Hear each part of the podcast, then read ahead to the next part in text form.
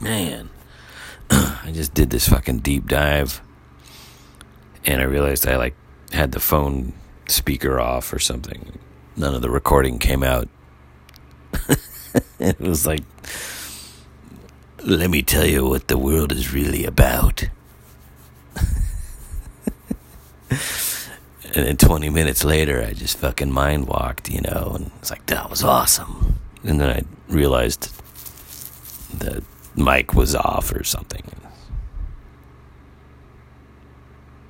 That's not nice. That wasn't nice. Anyways, um, let's try it again. this is take two. Uh, here we go. It's I'm recording this on May fourth, twenty twenty one, which what would be my father's eighty first birthday. Eighty one years young. My father died in two thousand nine. He was sixty nine years old. Um, yeah.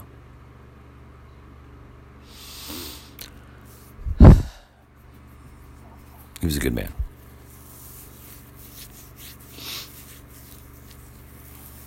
Anyways, I wanted to go back. If you haven't listened to the previous podcast, that's fine. I'll do my best to uh, review. I mean, who am I kidding? I don't think anyone's listening to this shit. like, so uh, there's that. Um, um, but anyways, if you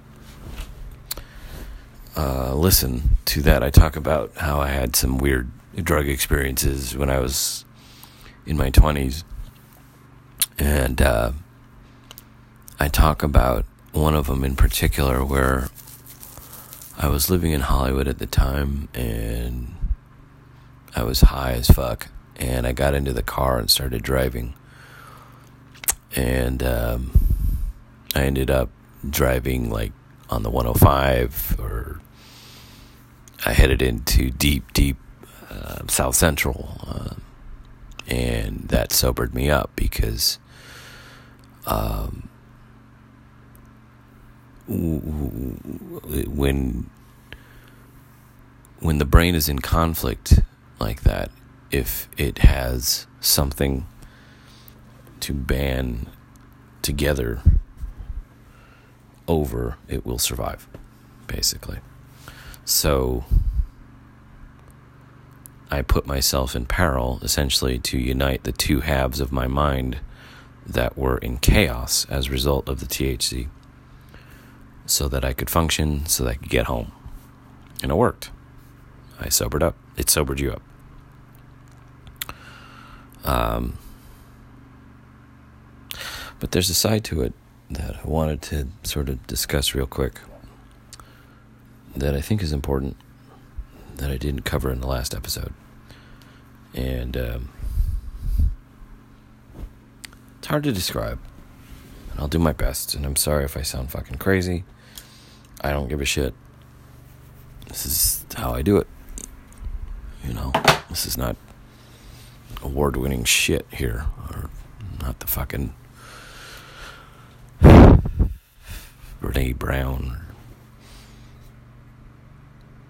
Or the Bruce Springsteen talking to Barack Obama about growing up in the 60s and 70s. Uh, man, it's a great podcast, by the way. I'm just me, and I've had a certain uh, breadth of experiences in my 50, almost 51 years. And um, I, I do my best with the tools available. I haven't had the most adventurous or, or productive of life, but I have had a good life, and I am grateful for it. And I'm grateful to my dad for it, for bringing me here. Um,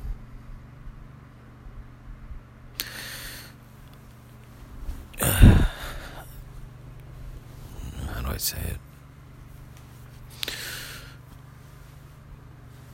Um,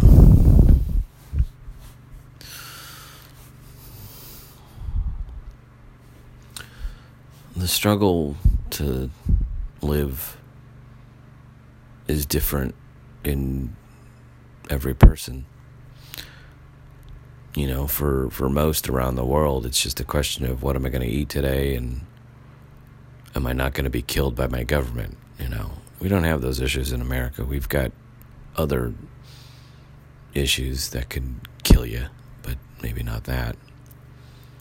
Obviously, um, if you're black, uh, there's a good chance that a cop's going to kill you, which is crazy. I think for people like me, if you're white, and I guess I guess I'm privileged, although I don't feel that. Um, what will kill me is drugs, or my own advances. I guess my own addictions, my own hand, probably. You know, or life. I don't know, indulgences or something, overeating. you know, and um, so whatever. That's that's that. When I was a kid, I can remember being high, and there were two voices in my head, right? And it's classic Judaic neuroses.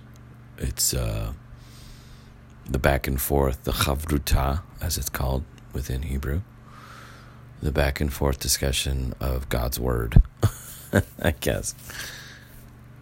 Um, and when I would smoke weed, that would intensify. So the night in question, when I was at the living at Wilton, and I got into my car and uh, drove. I was on a journey. I didn't have an understanding of that, but that's what it was. The mu- much in comparison, much the way uh, native culture uh, they do, they ingest a hallucinogenic, they have a ceremony, and then they journey, and it's guided by a shaman, and they're met on the other side by spirits that guide and offer wisdom. Um, I think what was going on was I was having the same experience, only I was having it in an urban environment without a shaman's uh, wizened hand upon me and uh, try to survive it. Different kind of jungle. And I think that for some reason, all of my drug experiences were kind of like that which tells me that, uh, well, this is the type of person that I am. And that night in question was no different. So when I was driving, uh, basically into the most dangerous part of Los Angeles, there was a voice in the back seat of the car that was telling me go left, go right. It was helping me. It was protecting me. If I didn't listen to it, I would have died. Maybe it was the voice that told me to smoke weed that night that was beyond powerful, that was probably laced with something. Who knows? Either way, I was under its care and protection and at its mercy. So what? So just go with it. And it was very fatherly in its tone. And it was uh, offering reprimand and punishment, but also advice and love. And I realized, oh, I had smoked all this weed so that I could unlock that voice. A voice that was living inside of me, a voice that perhaps wasn't mine. Maybe it was from another world. Maybe it was local uh, shamanic spirits that had gathered around me. Maybe it was impulses sent from the very deep of my own subconscious, projecting itself into my reality. I mean, that after all is at the heart and soul of the brain is the subconscious. And we don't have control over that. And it is powerful. And all it does all day long and all night long is think about ways to keep us safe and it does it in a very primal language.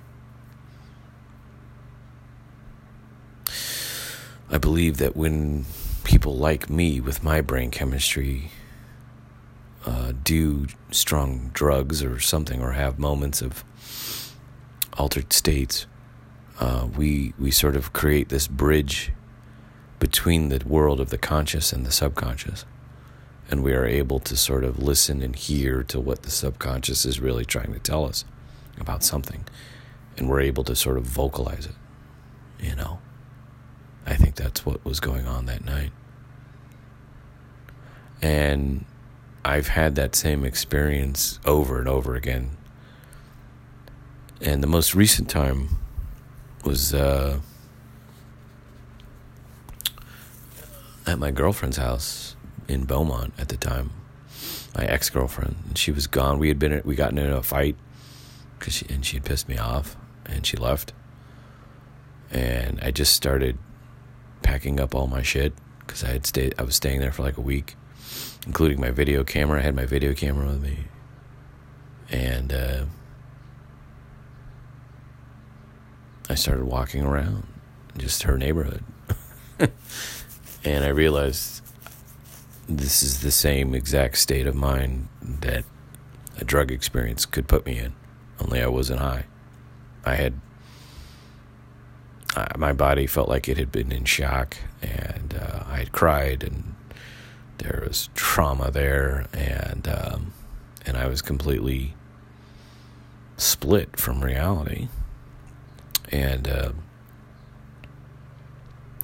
if you if you walk around her neighborhood, it's like a planned community, and there's points in it where it's uh, nature. You know what I mean? So there's nature trails and stuff.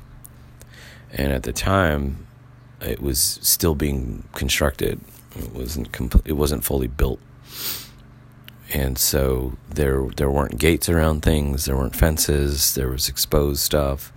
There was massive amounts of I guess you'd call it uh, meadowland and things of that nature, and pockets where you could just sort of be alone. And it was actually was nice. And I had my backpack on. I'm still not well, I can tell. This is the exact state of mind that I was in when I was on drugs and out of my head.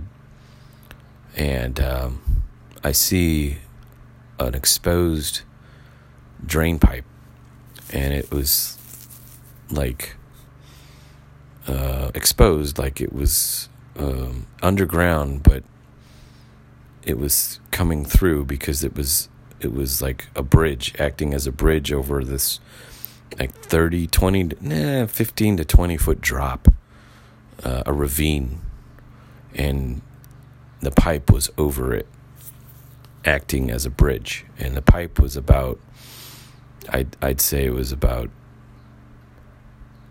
20 to 30 feet long and about maybe two feet in diameter, so you could walk across it and beneath it is about a 20 foot drop. And there's trees all over. It's completely overgrown. No one can see me there. And I say, fuck it, I'll walk across it. And I do. And I realize halfway halfway across, I look down and I'm like, if you fall, you're going to die. I would have slipped and fell, and there's a 90% chance that I would have uh, broken my neck. And I realized, oh, you're doing what you did back in the day. You're creating adrenaline and a, and a, a dangerous moment in your life so that your the two halves of your mind can solidify and protect you. Right? It's like accessing a superpower or something. And I sobered up. And I walked safely across. And by the time I was on the other side of the bridge, I was better. I was still shaky, obviously, but I was better. And I realized, oh, you just sort of almost threw yourself to the lions so that you could get better. And I think that that's what we do in life. particularly um, uh, when we do aggressive drugs or want experiences of that nature. And I, I, I wish it weren't the case, but and it's not like it goes on all the time. But I think that when people say, "Oh, let's go do some acid," you know, let's get fucking crazy, man. Let's go do some X. And I think that's what you're doing. You're creating this sort of adrenalized, dangerous moment. And can you survive it? If you read Hunter S. Thompson, which I did, if you uh, some Carlos Castaneda, things of that nature, Ken Kesey, you know, they talk about the journey, I guess. And it's very real. And for me, it's like, well, it doesn't really have to involve drug use. It just, um, it's just a moment in which do you embrace life or death, I suppose. That was probably the last big one. There there have been other moments since then, but I don't need to go into. And um, I think it's the result of a bipolar mind to a certain degree. I'm the first to admit that I have perhaps an unsteady brain chemistry, but also I think what it is is me reacting to a world that I see is out of balance. Um, a Koyaanisqatsi, as it's referred to in the Hopi language. And a great movie, by the way. um, I think that the human mind uh, is able to survive and understand, but is at war with the world because the world is crazy and our society is crazy. And our society isn't built to handle landfills and things of that nature that pollute and destroy and war and chaos and killing and greenhouse gas and you know everything that sort of knocks the world out of balance our mind has difficulty justifying on a subconscious level and i think a lot of us self-medicate in order to cope with that and I think it's always been that way. It doesn't have to be.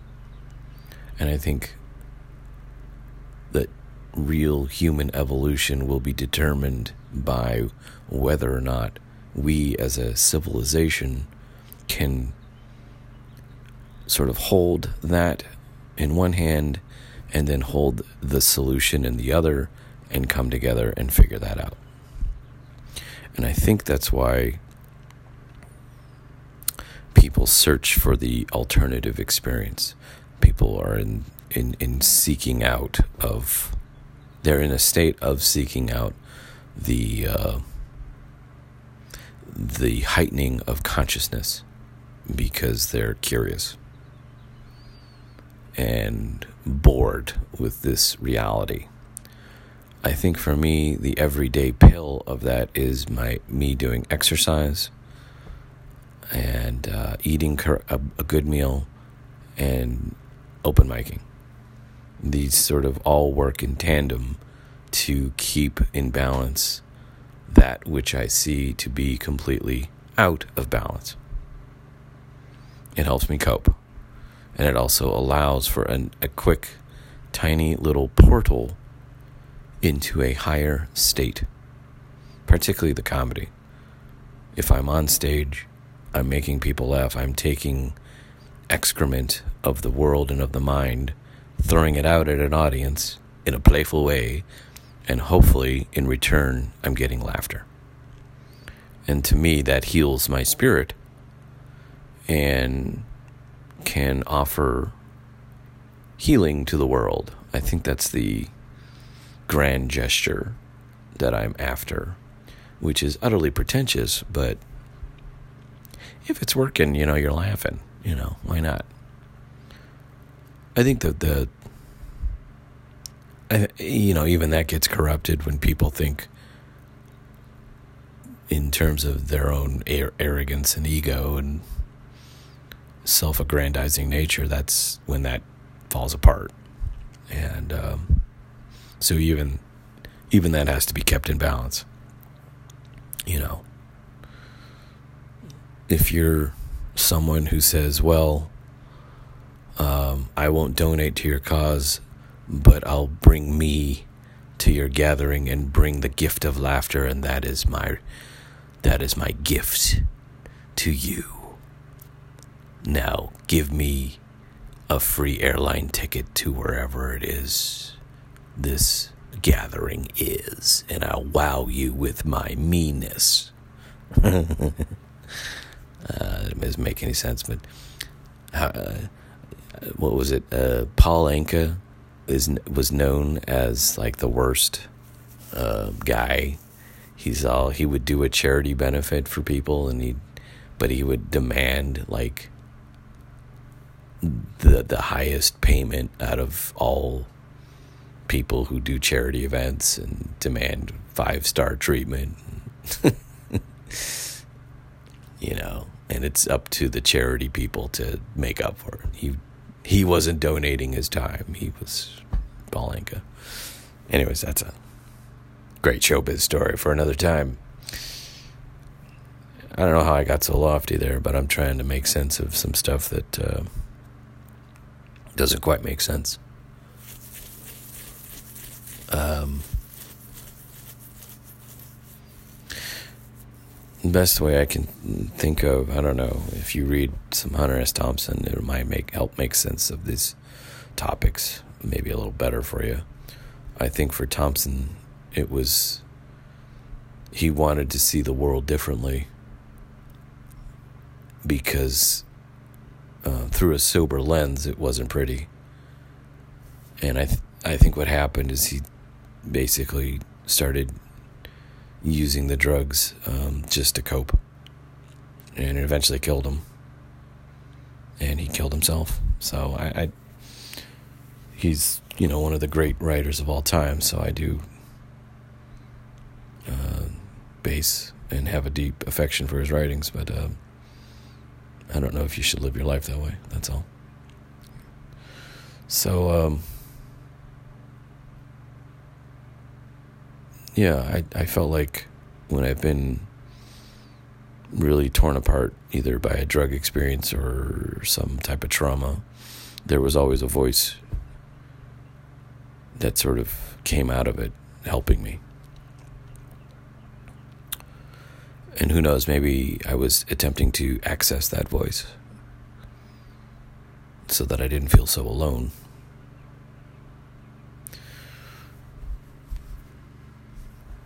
I don't know. I think my dad had trouble with that my dad was always talking, so that didn't leave a whole lot of room for the voice to enter and to help him. I don't know. Okay, I think that's it. Uh, happy birthday to David H. Spivak.